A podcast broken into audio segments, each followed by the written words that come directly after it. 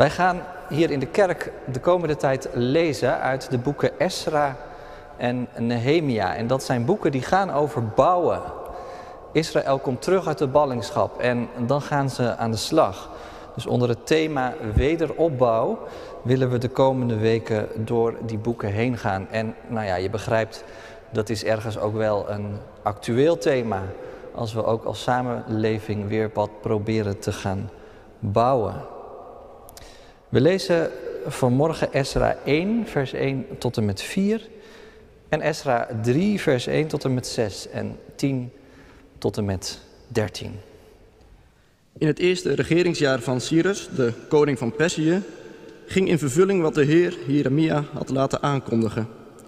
Hij zette de koning ertoe aan om in zijn hele koninkrijk mondeling en ook schriftelijk het volgende besluit bekend te laten maken.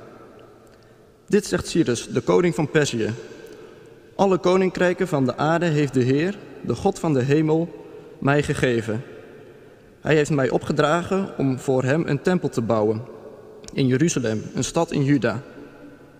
Laten al diegenen onder u die tot zijn volk behoren, zich met de hulp van hun God naar Jeruzalem in Juda begeven, om er de tempel van de Heer weer op te bouwen, de God van Israël, de God die in Jeruzalem woont. Alle die hier nog als vreemdeling verblijven, waar zij zich ook mogen bevinden, dienen van hun medeburgers ondersteuning te krijgen in de vorm van zilver, goud, goederen en vee. Dit komt boven op de vrijwillige gave voor de tempel van de God die in Jeruzalem woont. Aan het begin van de zevende maand, toen de Israëlieten zich in hun steden hadden gevestigd, verzamelde het voltallige volk zich in Jeruzalem. Jezua, de zoon van Josedak, en zijn medepriesters, en Zerubabel, de zoon van Sealtiel, en zijn verwanten, bouwden het altaar van de God van Israël, om daarop te kunnen offeren, zoals is voorgeschreven in de wet van Mozes, de godsman.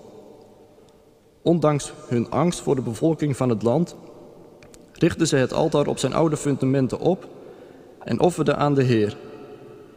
Ze droegen de brandoffers voor de morgen en de avond op en vierden het Loofhuttenfeest volgens de voorschriften. Elke dag brachten ze het vereiste aantal brandoffers, zoveel offers dus als er voor iedere dag zijn voorgeschreven. Van toen af aan brachten ze ook het dagelijkse offer, het offer op nieuwe maan en de offers bij alle andere heilige hoogtijdagen van de Heer, en verder alle vrijwillige gaven aan de Heer. Al vanaf de eerste dag van de zevende maand droegen ze brandoffers op aan de Heer, ook al waren de fundamenten van het heiligdom van de Heer nog niet gelegd. Terwijl de bouwers de fundamenten van het heiligdom van de Heer legden, stelden de priesters, gekleed in ambtsgewaad, zich op met trompetten en de levieten, de nakomelingen van Asaf, stelden zich op met cymbalen om de Heer te prijzen volgens de aanwijzingen van David, de koning van Israël. Zij dankten en prezen de Heer en ze zongen in beurtzang, Hij is goed, eeuwig duurt zijn trouw aan Israël. Heel het volk begon daarop luid te juichen en de Heer te prijzen, omdat de fundamenten van de tempel van de Heer werden gelegd. Veel priesters, levieten en familiehoofden, de ouderen die de eerste tempel nog hadden gezien, huilden luid toen voor hun ogen de fundamenten van de tempel werden gelegd. Maar vele anderen juichten en jubelden. Juichen en huilen waren niet meer te onderscheiden. Het gejubel was zo sterk dat het tot op grote afstand te horen was. Tot zover het woord van God. Gemeente van Christus, broeders en zusters, hier in de kerk aanwezig, thuis met ons verbonden. Bijna twee jaar geleden, in juni 2019, vond in de Notre Dame in Parijs voor de eerste keer een mis plaats. Nadat die kerk twee maanden daarvoor volledig was afgebrand. Die beelden van de brand die kun je je vast nog wel herinneren. En misschien heb je ook wel plaatjes van die eerste kerkdienst gezien. Die werd geleid door de aartsbisschop en werd bijgewoond door dertig priesters uit het bisdom en allemaal hadden ze witte bouwhelmen op. Omdat het gebouw in zo'n slechte staat verkeerde dat meerdere muren en stukken dak gewoon op instorten stonden. Maar dat weerhield hen er niet van om de liturgie op deze plek weer op te starten. Deze dienst, zei de aartsbisschop na afloop, is een herinnering dat de kathedraal nog leeft. Dit is waar de Notre-Dame voor is gebouwd. Om God in te dienen. Niet in de eerste plaats voor die 13 miljoen bezoekers per jaar, die de kerk ook vooral als een museum zagen. Nee, het is een plek van aanbidding. Nou, eigenlijk zie je precies hetzelfde gebeuren in Esra 3. Na meer dan een halve eeuw komen de Israëlieten terug in hun eigen land. De ballingschap is voorbij, maar het hele land ligt in puin. Neem even die beelden uit Parijs in je gedachten. En niet alleen de tempel was verwoest, ook de stad eromheen, de straten en de markten, de tuinen en de parken. Zoals je vorig jaar in één klap zag gebeuren in Libanon. Hoe begin je dan weer met de wederopbouw van een stad, van een samenleving, van je leven? En in zekere zin staan wij natuurlijk vandaag voor dezelfde uitdaging. Natuurlijk, vergeleken met Parijs en al helemaal met Beirut, vallen de puinhopen in Nederland nog wel mee. Maar toch, er is nogal wat gebeurd de afgelopen tijd. Hoe gaan we straks weer van start? Als er van alles weer mogelijk is, terwijl er ook allerlei nieuwe afstanden en nieuwe regels en nieuwe normen zijn ontstaan letterlijk en figuurlijk. En er ook allerlei nieuwe ontdekkingen zijn gedaan. Zo kan het dus ook. Na alles en iedereen is het de vraag: wat gaan we doen als we teruggaan naar normaal? En trouwens, dat geldt ook voor de kerk. Allerlei processen in de kerk waren eigenlijk al gaande, van secularisatie tot kerkvernieuwing, maar die zijn ook wel een beetje in een stroomversnelling geraakt. Hoe ziet de kerk van morgen eruit? En waar zou die kerk haar prioriteit moeten leggen? Nou, dat zijn vragen die eigenlijk opkomen als je die stukken uit Esra leest. En voor de terugkerende ballingen is het wel duidelijk. Als het gaat om hun prioriteit. Als zij terugkomen in Jeruzalem, dan is het eerste wat ze doen, ze bouwen een altaar. En wel op een heel specifieke plaats en op een heel specifiek moment in de tijd. Namelijk precies in de zevende maand. En precies op de plek waar de tempel stond vroeger. De zevende maand, dat was het liturgische hoogtepunt van het jaar voor Israël, waarin onder andere de grote verzoendag werd gevierd en het loofhuttenfeest. Feesten over een God die bevrijdt en over een God die verzoent. En de tempel, die plek in Jeruzalem, dat was de plek die God zelf had aangewezen als de plek waar God zou wonen en tronen op aarde. Dus wat hier gebeurt is niet zomaar een nieuw begin, Nee, Israël is terug bij haar roeping om een heilig volk te zijn. In de aanbidding van God op deze plek en op dit moment. En ze konden er meteen mee beginnen, midden op het puin. Want dat valt natuurlijk wel op. Ze gaan van start. Alles wat er ooit was, is kapot en ligt in puin. Maar ze willen aan deze roeping eenvoudigweg niet voorbij gaan. Staat er in vers 7. Ook al waren de fundamenten van de tempel nog niet eens gelegd. Toch droegen ze vanaf het allereerste begin brandoffers op aan de Heer. Dat altaar op het puin, dat is eigenlijk een soort noodvoorziening moet er straks ook nog weer even af om die fundering eronder te leggen. Het is een soort statement. Wij willen een nieuwe weg gaan met oude papieren. Het is eigenlijk een soort pioniersplek, avant la lettre. En dat is wel mooi, vind je niet? Die voortvarendheid. Die enorme drive om aan de slag te gaan daar in Jeruzalem. En wat zou daar nou het geheim van zijn? Want daar kunnen we misschien wel iets van leren. Dat ze bepaald niet bij de pakken neer gaan zitten. Eerst maar even landen op deze plek, dan zien we daarna wel weer verder. Nou, het geheim is volgens mij dit. Dat deze mensen die terugkomen uit Babel weten wie ze zijn. Ze kennen het grote verhaal waaruit ze leven. Namelijk dit verhaal dat hun God de hemel en de aarde had geschapen. En dat hij met hun voorvader Abraham een verbond had gesloten. En dat hij dit volk eeuwen geleden uit Egypte had verlost. En door de woestijn naar een nieuw land had gebracht. En dat diezelfde God nu koning Cyrus hart had warm gemaakt. En zacht, zodat hun ballingschap in Babel voorbij was. En ze terug mochten naar het beloofde land.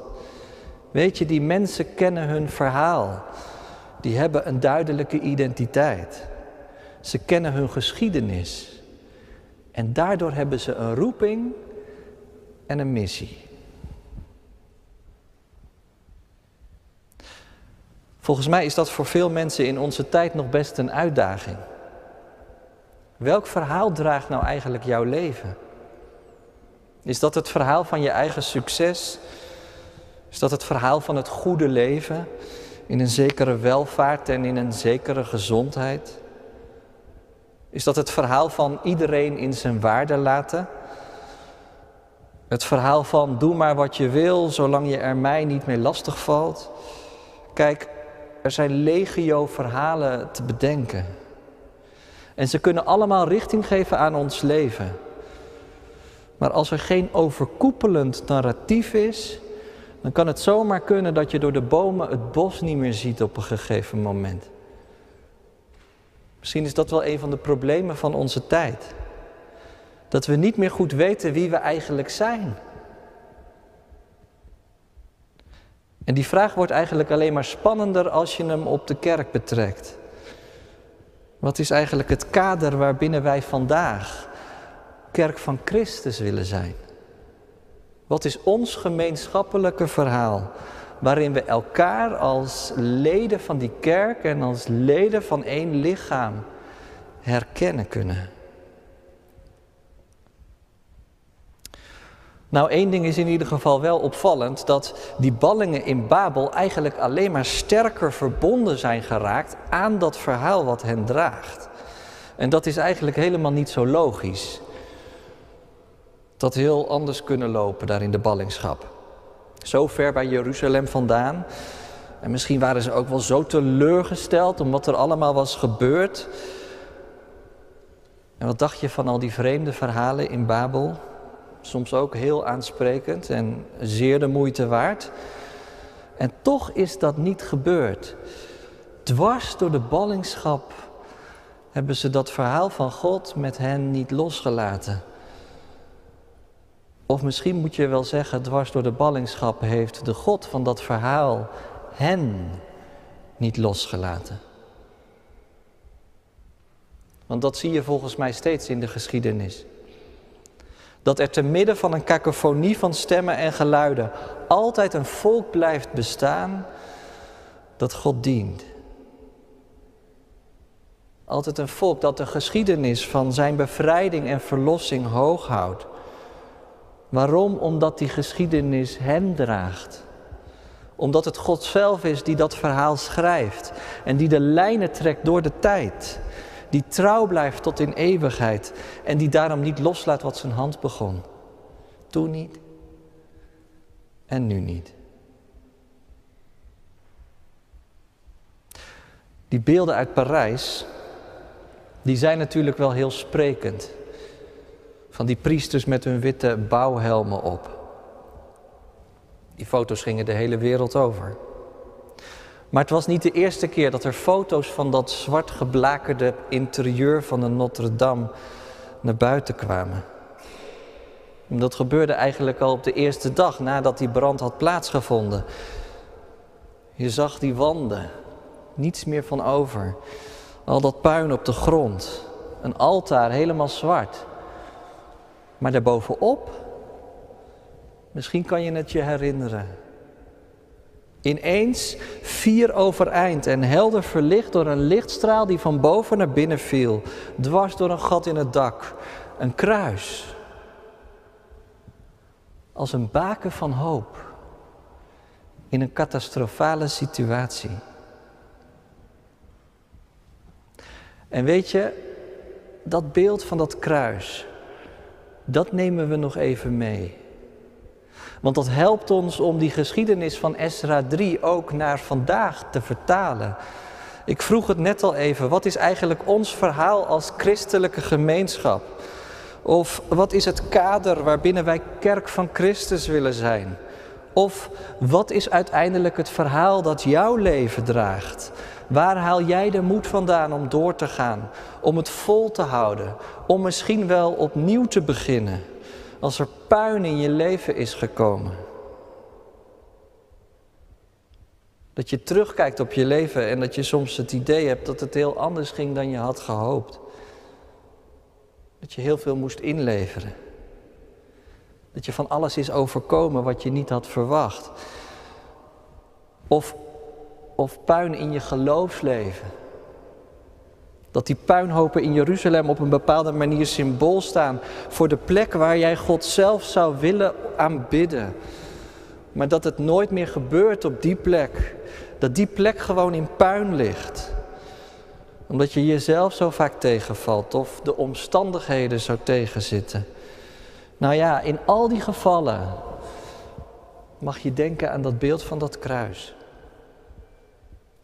En dat beeld van die terugkerende ballingschappen. Weet je, het is nooit te laat om een altaar te bouwen. Hoe provisorisch of houtje touwtje dan ook. En hoe komt dat? Nou, dat komt door de draagkracht van het evangelie. Dat begin wat God ooit maakte met Abraham dat zou uiteindelijk leiden tot de komst van Christus. Wat een verhaal, vind je niet? God die mens werd, die stierf aan een kruis en opstond in een nieuwe werkelijkheid. De werkelijkheid van de genade. Hij kwam om ons te redden, om de relatie tussen God en ons te herstellen en om uiteindelijk al het puin uit de wereld te krijgen. Kan eigenlijk alleen maar hopen dat je het gaat ontdekken. Of dat je het ontdekt hebt. Hoe mooi dat verhaal is. Dat dat evangelie werkelijk je hele leven dragen kan.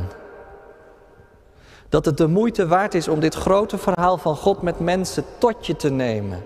Om het in te drinken om er ook werkelijk uit te gaan leven, om het als kader van je leven helemaal te gaan omarmen. En zo stapelen Jeshua en Zerubabel een aantal stenen op elkaar. Ze bouwen een altaar. Om daarop te offeren, zoals was voorgeschreven in de wet van Mozes. Staat er in vers 2. En een paar weken later viert het voltallige volk op diezelfde plek de grote verzoendag. En gaan ze een week lang in loofhutten wonen. Zelf gebouwd volgens de voorschriften, vers 4. Dat staat er dus steeds heel specifiek bij. Dat het allemaal gebeurt op de manier zoals het voorgeschreven was. Dat grote verhaal van God met mensen, dat is niet zomaar uit de lucht gegrepen. Nee, dat is een geschiedenis die generaties lang is levend gehouden. En wat hier gebeurt is dus aan de ene kant iets heel nieuws. Een geïmproviseerd altaar op de puinhopen van Jeruzalem. Maar aan de andere kant is er op allerlei manieren continuïteit met het verleden. Dat nieuwe en dat oude, dat kan eigenlijk niet zonder elkaar. Het houdt elkaar voortdurend in evenwicht. Daar zit ook de dynamiek van de tijd in. De kinderen hebben het goede nieuws over God gehoord van hun ouders. En die hebben het weer van hun ouders gehoord. En zo gaat dat evangelie de wereld door en de tijd door. Maar het is wel opvallend, want wat er dan gebeurt, dat roept verschillende reacties op. En je zou kunnen zeggen, grofweg ligt die scheiding een beetje tussen de ouderen en de jongeren. Lees maar mee in vers 12. Daar geeft de schrijver nog wat kleur aan de gebeurtenissen. In de eerste plaats breekt er een enorm gejuich uit voor de Heer. Als er al een dak op die tempel had gezeten, dan was dat dak eraf gegaan.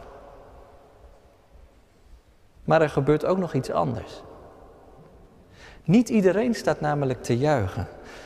Veel oudere priesters, levieten en leiders van de stammen begonnen juist heel hard te huilen toen ze de bouwers bezig zagen. Waarom? Nou ja, in ieder geval hierom, zij hadden die oude tempel nog gezien. En de herinnering aan die tijd komt ineens keihard binnen. Het is geen gemopper wat je hier ziet. Nee, het is oprecht verdriet. Moet je kijken wat er van de tempel is overgebleven. En dat uiteindelijk dankzij onze eigen schuld. Daar waren ze inmiddels ook wel van overtuigd. Ze willen misschien wel juichen, maar het lukt gewoonweg niet vanwege het trauma, vanwege de teleurstelling. En misschien ook nog wel omdat het ze gewoon onmogelijk is geworden om nog te durven hopen op een toekomst die groter is dan het verleden. En toch, als je doorleest, toch heeft die weemoed niet het laatste woord. Ze mag er zijn, daar is de tekst helder over. Het verdriet is gewoon een feit. En misschien moet je ook wel zeggen, die weemoed van de ouderen, die geeft nog wel wat diepgang aan de vreugde van de jongeren. Terwijl die vreugde op haar beurt weer een medicijn kan zijn tegen de weemoed bij de ouderen. Maar kijk wat er gebeurt. Die twee groepen die gaan niet elk hun eigen lied zingen. Nee, die gaan samen één lied zingen. Hetzelfde lied. Psalm 136 in beurtzang. Eeuwig duurt zijn trouw. Dat hele verhaal, dat komt eigenlijk in drie woorden samen. De trouw van de Heere. Dat is de reden dat we hier zijn. Dat is de reden dat we opnieuw kunnen beginnen. Hij geeft kracht en energie en creativiteit en hoop voor de toekomst. We mogen door. En die hoop die komt uiteindelijk tot uitdrukking in de manier waarop ze dat lied dan ten gehore brengen. Want allebei die emoties, de vreugde en de weemoed, die komen aan het einde gewoon bij elkaar. Ze lossen als het ware in elkaar op. Misschien hebben ze heel even ongelijk gezongen. Waren er ook wel een paar dissonanten bij. Maar uiteindelijk zijn juichen en huilen niet meer te onderscheiden. Het gejubel was zo sterk dat het tot op grote afstand te horen was. Zo eindigt het stuk. Stem en tegenstem. Er ontstaat een soort harmonie. En dat lied dat klinkt, dat is een getuigenis voor de hele wereld. Er waren ook volken om hem heen waar ze bang voor waren die hoorden het ook. En als wij dus van hier gaan vanochtend, dan nemen we maar gewoon deze vraag met ons mee. Wat zou er gebeuren als onze weemoed, die je misschien wel herkent, en als onze vreugde, die je hopelijk ook herkent, zich zouden samenballen in één daad van aanbidding? Als we samen een altaar zouden bouwen. Misschien wel midden op het puin. En gezamenlijk, vurig en eensgezind zouden bidden. Drie woorden. Eeuwig duurt uw trouw. Dat zou toch alleen maar tot zegen kunnen zijn. Voor onszelf en voor elkaar en voor de stad waarin we wonen. Als wij samen u aanbidden dan maakt u ons één. Want groot is uw trouw. Amen.